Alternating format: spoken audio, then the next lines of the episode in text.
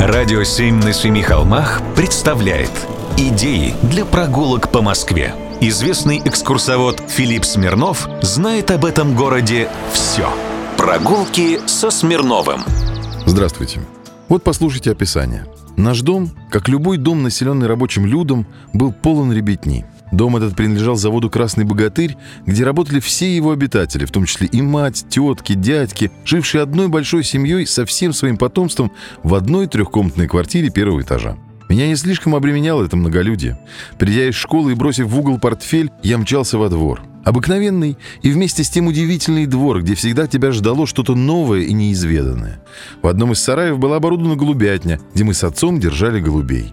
Двор вообще был заполнен сараями. В них мы устраивали тайные совещания перед началом военных действий с соседними домами. В них кое-кто покурил в рукав. В них мы делали маленькие железные пистончики, которые потом подкладывали на трамвайные рельсы. Пистоны взрывались под колесами автоматной очередью. Разъяренный вожатый выскакивал из кабины, а мы, спрыгнув с подножек, мчались в рассыпную. Надо было только добежать до ближайших ворот. Уж там, в лабиринте богородских проходных дворов, мы были неуловимы. Зимой покатые крыши сараев служили нам трамплинами, с которых мы прыгали на лыжах. Падали, ушибались, набивали огромные синячища, но зато учились крепко держаться на ногах, не бояться высоты, владеть своим телом. В середине двора была у нас довольно большая, вытоптанная сотнями ног площадка. Летом она служила нам футбольным полем, зимой — катком.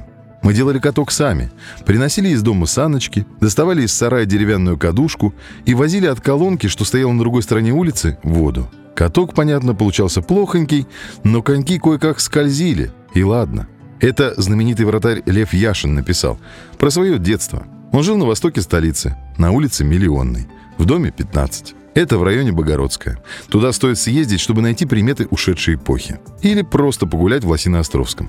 Это там, через дорогу. Прогулки со Смирновым. Читайте на сайте radio7.ru. Слушайте каждые пятницу, субботу и воскресенье в эфире «Радио 7» на Семи холмах.